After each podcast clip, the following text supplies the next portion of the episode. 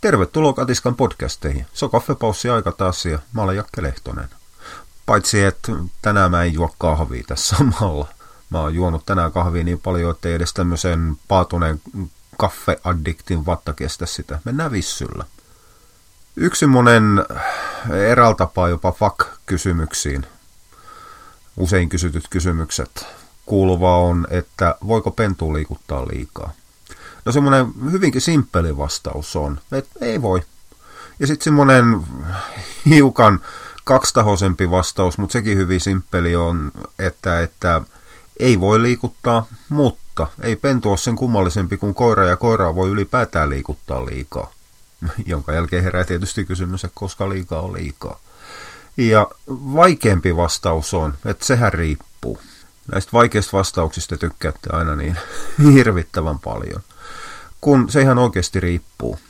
Mä oon yhden kerran onnistunut pennun väsyttämään totaalisesti, ja se oli lumitalvena, hetkinen, 2008-2009, jolloin täällä etelässäkin oli sellaista lähes metrin luokkaa lunta. Silloin mä onnistuin Russelin pennun väsyttää totaalisesti. Kun se raukka, siis se oli semmoinen vaaksankorkunen niin säkäkorkeudeltaan ja lunta oli meikäläisen puolen välin reittä, niin senhän oli hirvittävän vaikea kulkea lumihangessa. Se joutuisi hyppimään, että se näkee mihin se kulkee. Lopuaikaa se leikki myyrää.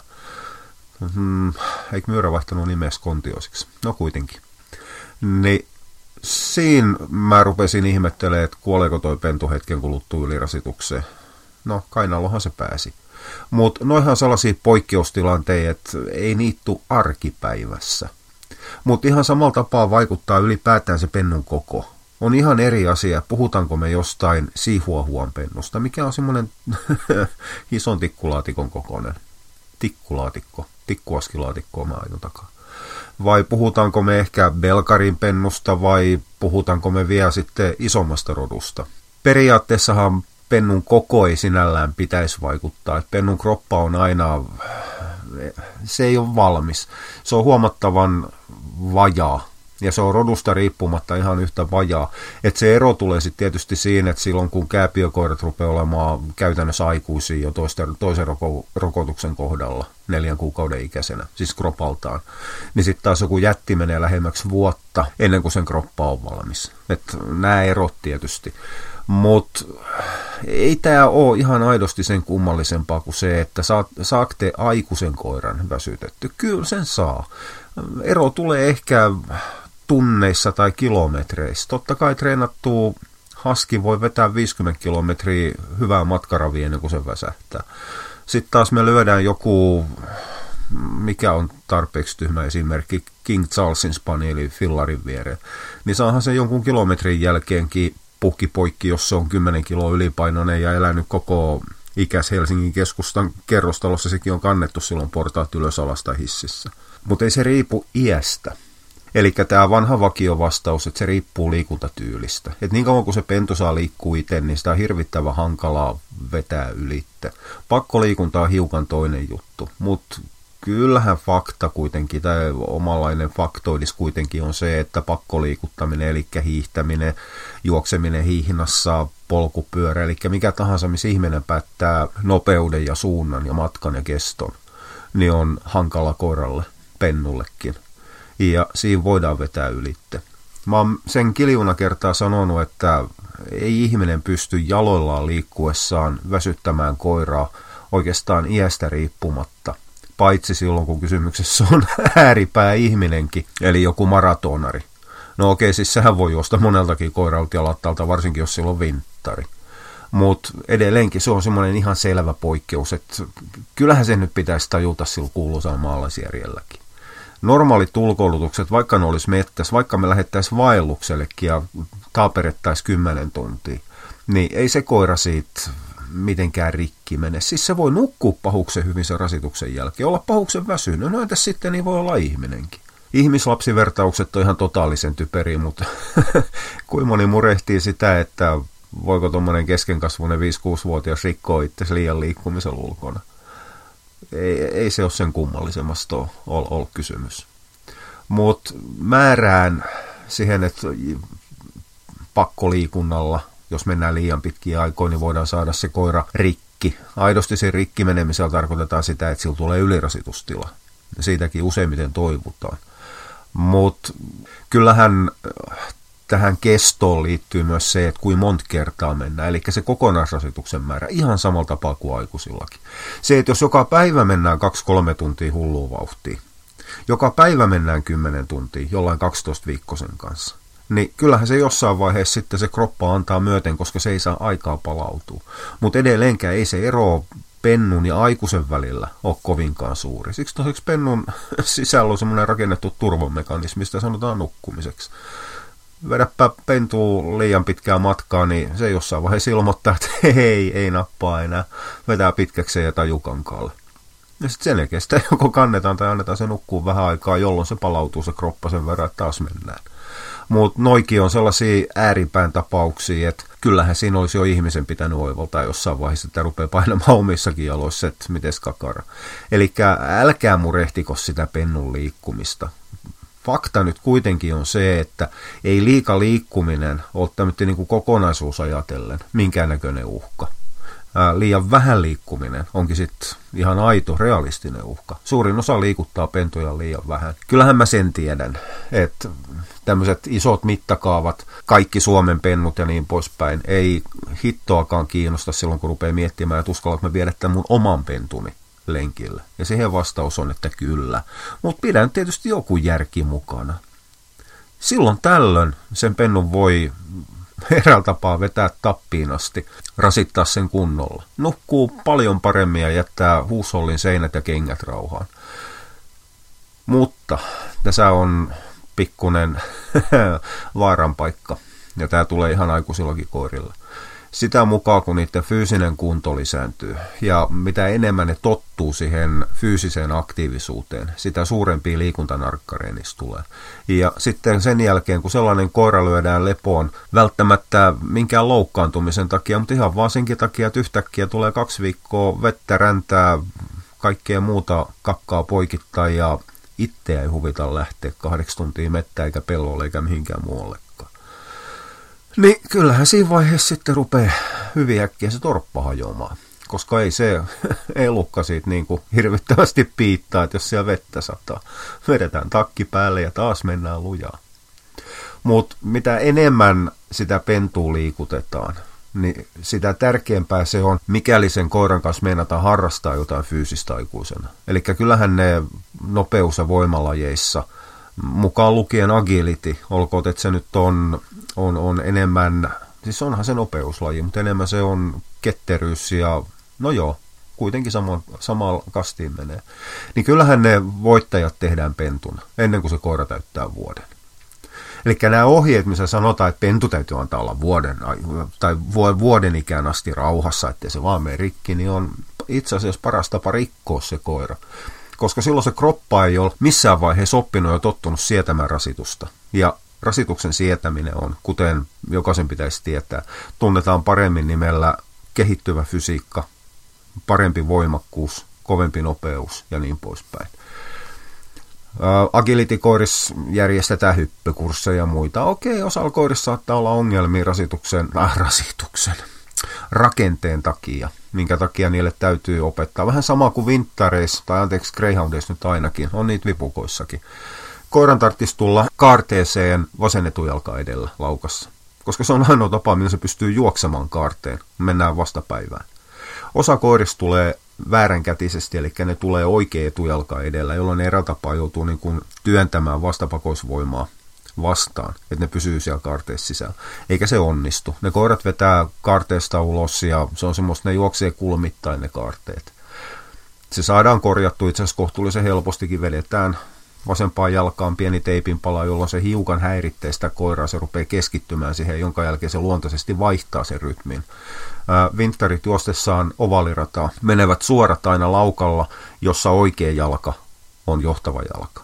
Ja sen jälkeen, kun tullaan kaarteeseen, ne vaihtaa sen askelluksen ja siirtävät vasemman jalan johtavaksi jalaksi. Tämä on semmoinen asia, mikä joudutaan opettaa, mutta mä heitän nyt hatusta, että se ongelma on prosentilla nuoriskoirista.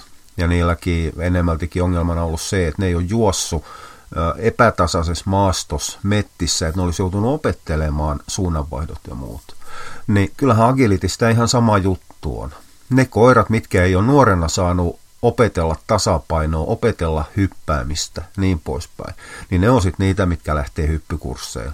Se, että hyppykurssit on bisnessiin kuin kaikki muukin koulutuksellinen materiaali, mitä myydään, niin on toinen juttu. Eli ihmiselle tehdään tarve. Mutta aidosti aika harva koira ihan oikeasti tarvitsee hyppytekniikkakurssia. Se, että omistaja voi tarvita sitä, niin se on toinen juttu.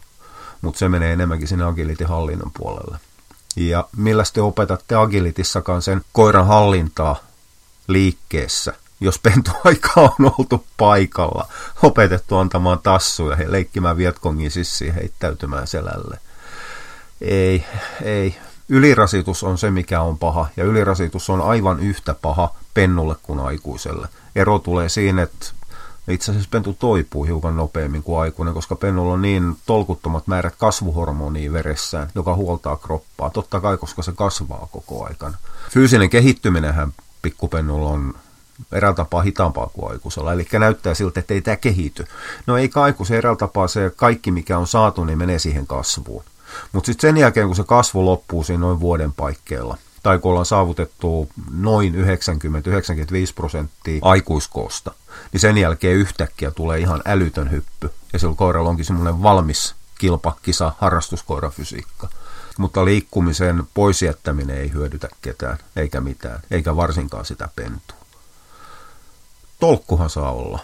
Juoksutetaan pitkiä kilometrimääriä asfaltilla, niin anturat menee. Mutta ei sillä ole mitään tekemistä pen, pentukoiran iän tai aikuisen koiran kanssa.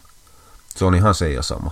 Se on se alusta, mikä rikkoo. Tietysti mitä aikuisempi koira on, niin sitä enemmän silloin painoa, jolloin rasitus on anturoilla kovempi, mutta ei sillä muuten mitään merkitystä ole. Öö, paksut lumet, yhtäkkiä tulee suojakeli pakkaslumi, missä on opittu juoksemaan, menemään ihan älytöntä ja lumipöllyjä, ihan jumalattoman hauskaa, mikä on ollut kohtuullisen hiukan rasittavaa, mutta ei sen enempää, niin yhtäkkiä muuttuukin sellaiseksi, että kantaa koiraa hetki aikaa, sitten sen jälkeen tipahdetaan siitä läpi, jolloin se lumihanke ei enää annakaan siitä jalan edestä eräällä tapaa tietä. Siinä vaiheessa rupeaa tulemaan loukkaantumisriski vastaan. Mutta se johtuu siitä, että koira uppoo sinne hankeen, kun se poistuu polulta tai, tai, tai lanatulta tieltä. Ei silloin taaskaan mitään tekemistä sen kanssa, että se on pentu tai aikuinen. Hyppiminen on aina vaarallista.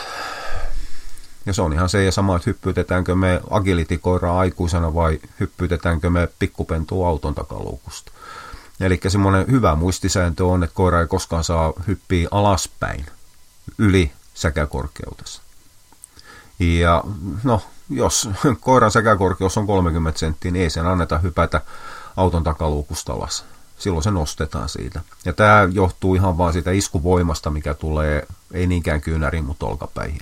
Ja mitä etupainoisempi rotu on, rotikat ja niin poispäin, niin sitä suurempi riski on, että se menee rikki. Ja tässä tulee niin kuin oikeastaan vastaan se pentukoira kontra aikuinen tilanne.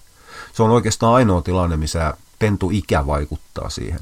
Pennun äh, nivelten rustot on heikkoi ylipäätään se koko rakennelma on heikompi, koska se ei ole vielä oppinut vahvistumaan, eikä sitä ole vahvistettu. Ja se menee rikki. Jossain vaiheessa sanottiin, että koirien OD-tapauksista ehdottomasti suurin osa on itse asiassa aiheutunut tapaturmista ennen ensimmäistä ikävuotta. Ei sitä koskaan sen vahvemmin tutkittu, mutta mä olisin taipuvainen uskomaan, että siinä saattaa olla ihan vinha peräsiin väitteessä takana. No sit osa pelkää pentujen kanssa liukuvia, no ei niinkään liukuvia mattoja, mutta siis liukkaita lattioita ja kerrostalon portaita. Nämä kerrostalon portaiden vaarallisuus, se, se on semmoinen niin väsynyt ja surkea juttu, ettei mitään määrää. Siis mennäisin sanoa vitsi, mutta kun se ei edes naurata. Ne portaat ei todellakaan riko sitä pentua, menee se ylös tai alaspäin. Se, että jos se vetää kerrostalon portaa ja täyttä vauhtia alaspäin ja siinä menee liukkaalla alustalla kääntyminen pitkäksi ja se törmää seinään, niin okei, siinä se voi loukata itsesi. Mutta sen tekee aikuinenkin. Mutta se itse liukkaus ei vaikuta yhtään mitään. Itse asiassa se on parempikin, mitä enemmän pentu liikkuu liukkaalla. Sitä varmempi se on aikuisena liikkumaan epäluotettavalla alustalla. laittakaa matot lattioihin, teipatkaa ne ilmastointiteipin kanssa kiinni, niin matot ei lähde tassujen alta pois. Ei se nätti ole, mutta se on ihan toimiva ratkaisu. Kun, no okei, tässä me päästään ehkä hiukan vastaavaan kuin se liian korkealta hyppääminen alaspäin, mikä rikkoo olkapäät. Mutta periaatteessa se, että koira tulee, lähdetään ulos. Koira tulee jostain makkarista hirvittävästi sutien, hienosti liirtäen kylki edellä olkkarin läpitte, sutii uudestaan keittiössä ja yrittää kääntyä siitä olkkariin ja jarruttaa siellä olkkarin kuin eteiseen ja yrittää jarruttaa ennen kuin on ulko-ovesta läpitte. Ei se riko lonkki, ei se riko mitään muutakaan. Tai no, luikastelu, liukastelu voi tietysti aiheuttaa esimerkiksi revähdystyyppisen ongelman. Mutta taas kerran se johtuu siitä liukkaasta alustasta liian kovasta vauhdista, ei siitä, että kysymyksessä on pentu Eli se sama riski on aikuisellakin. Ei meillä anneta kilpakoiria juosta hulluna liukkaan lattialle. Ei me haluta, että niillä tulee joku pahuksen rannennivelen tai varpaitten sijoiltameno tai vääntymä, vaan sen takia, että ei vitti pitää mattoa lattialla, kun siivoaminen on vähän työläämpää. Ja laittakaa ne matot lattiaan. Siksi tosi on paljon itsekin paljon mukavampi kulkea. Ostakaa kunnon imuri. Silloin se homma hoituu. Mutta kuten sanottu, niin siitä ei ole, se ei ole mitään merkitystä, että jos siinä on joku pahuksen liukuvaa niin, niin rättimatto, no sanokaa nyt, maton kuteis tehty, silloin ihan oikein nimikin, ihan täydellinen taas Alzheimerin iski, niin, niin räsymatto, tulihan se sieltä. Että jos teillä on räsymatto siinä, ja koira liukuu sen kanssa, niin on se ihan paljon parempi sulla, että se liukuu vaikka ihan tavallisen lattialla, koska silloin sillä, ää, omien anturoiden kitka saattaa pysäyttää sen liukumisen. Ei koiralla ole mitään mahdollisuuksia pysäyttää liukuvan maton liukumista, koska se liukuu sitten niin kauan kuin siinä voimaa riittää. Ja jos koira on oppinut siihen, että matto yksi pysyy tassujen alla, kun siihen tulee vauhdilla. Ja sitten tullaan keittiöön, missä on räsimatto kääntymiskohdalla. Niin eihän koira äly ei riitä siihen, että hmm, olkkarimatto pysyykin paikallaan, koska se oli semmoinen iso painavampi Ikeasta ostettu tuuman paksuinen karvalankamatto. Mutta tämä keittiö räsymatto ei sitten enää pysykään. Ei se mieti sitä. Sille matto on alusta, mikä pysyy jalkojen alla. Mutta kuten sanottu, niin sekään ei ole ikäriippuvainen asia. Joten niin kauan, kun te itse liikutte jotain kohtuullisen järkeviä matkoja onnessanne ja omiljaloillanne. Se pentu liikkuu, sen mitä se liikkuu, jossain vaiheessa se hidastaa vauhtia, ei silloin mitään, jos se ei kerta, kerta kaikkiaan pysy tolkuissaan, niin ottakaa se kainalon, se on vaan pahuksen väsynyt, mutta se ei mene rikki siitä. Mutta seuraavana päivänä se jat- jaksaa taas kilometrin pidempään. Antakaa juosta mettissä, pelloilla, no jopa kallioilla mä itse en tykkää kallios, mutta se ehkä johtuu Greyhoundista, koska ne saattaa tulla yhtäkkiä jotain mäennyppylää 200 ylös ja sitten tulee yhtäkkiä pudotus ja se vauhti jatkuu siitä. Jopa hakkuu aukeal voi liikuttaa. Mä olen yhden Greyhoundin itse asiassa treenannut aika pitkällä hakkuu aukeal. Silloin oli ihan tolkuton lähtönopeus, koska se oli oppinut hyppimään semmoista pupuhyppyä, jolloin se oppi, tai siis kehitti sitä ponnistusvoimaa. Ei sillä mitään kestävyyttä ollut, että se oli, että jos meillä on sprinttimatkan, lyhyimmän sprinttimatkan kilpailureissu on 280 metriä, niin sehän teki kuolemaa 200 metrin jälkeen, mutta kyllä siitä Suomen nopein narttu lyhkäisellä matkoilla tuli. Ja aika pitkälle sen jälkeen, kun oltiin hakkuaukioon liikuttu, liikuttu paljon.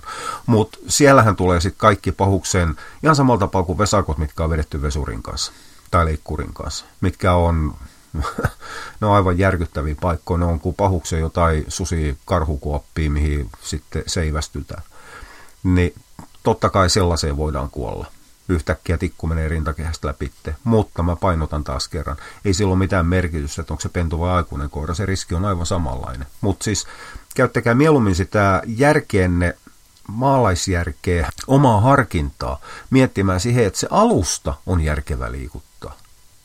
Ihan samalla tapaa kuin No, vertaus oli aikaisemmin tuossa, ekaksi on metri pakkaslunta ja sitten on yhtäkkiä puoli metriä nuoskalunta, mihin jalka uppoo, mutta jalka ei pääsi irti sieltä hakkuaukeat, kalliot, jos siellä on hirvittävästi kivenkoloja ja muita, niin ei välttämättä kannata tuommoista vauhdikkaampaa koiraa lähteä ulkoiluttamaan siinä. Toki se riippuu koirasta. Ei meidän russelit rikki mene. Ne voi mennä ihan melkein minkään näköisessä tahansa maastossa ja meinasin sanoa leinikos, mutta joka tapauksessa. Ei ne rikki mene. Ne kestää mitään, vaan ne voi mennä Juman kautta fakirin piikkiin maton päällä. Eikä ne piikit me anturoista läpi. Greyhoundit olisi rikki alta aika yksikö. Mutta taaskaan tämä ei liity ikään mitenkään. Eli liikutatte järkevästi ja syötätte fiksusti. Jos te liikutatte pentuu paljon ja te syötätte sen suurin piirtein jollain lupantapaisen ruoalla, niin meneehän se rikki hetken kuluttuu. Mutta se ei mene rikki sen liikunnan takia, vaan sen takia, että se ruokinta ei kata sen liikunnan tarpeita. Ihan niin kuin aikuinenkin. Eli huoli pois ja antakaa pentujen liikkuu, juosta, hyppi, pitää hauskaa, opetella tasapainottelemaan, kääntymään, jopa kaatumaan, putomaan ja väsähtämäänkin. Sekin opettaa ja se opettaa kroppaa. Oja, jatketaan taas tätä iltaa. Ihmetellään. Toisilla asioilla toisen kerran. Moi moi!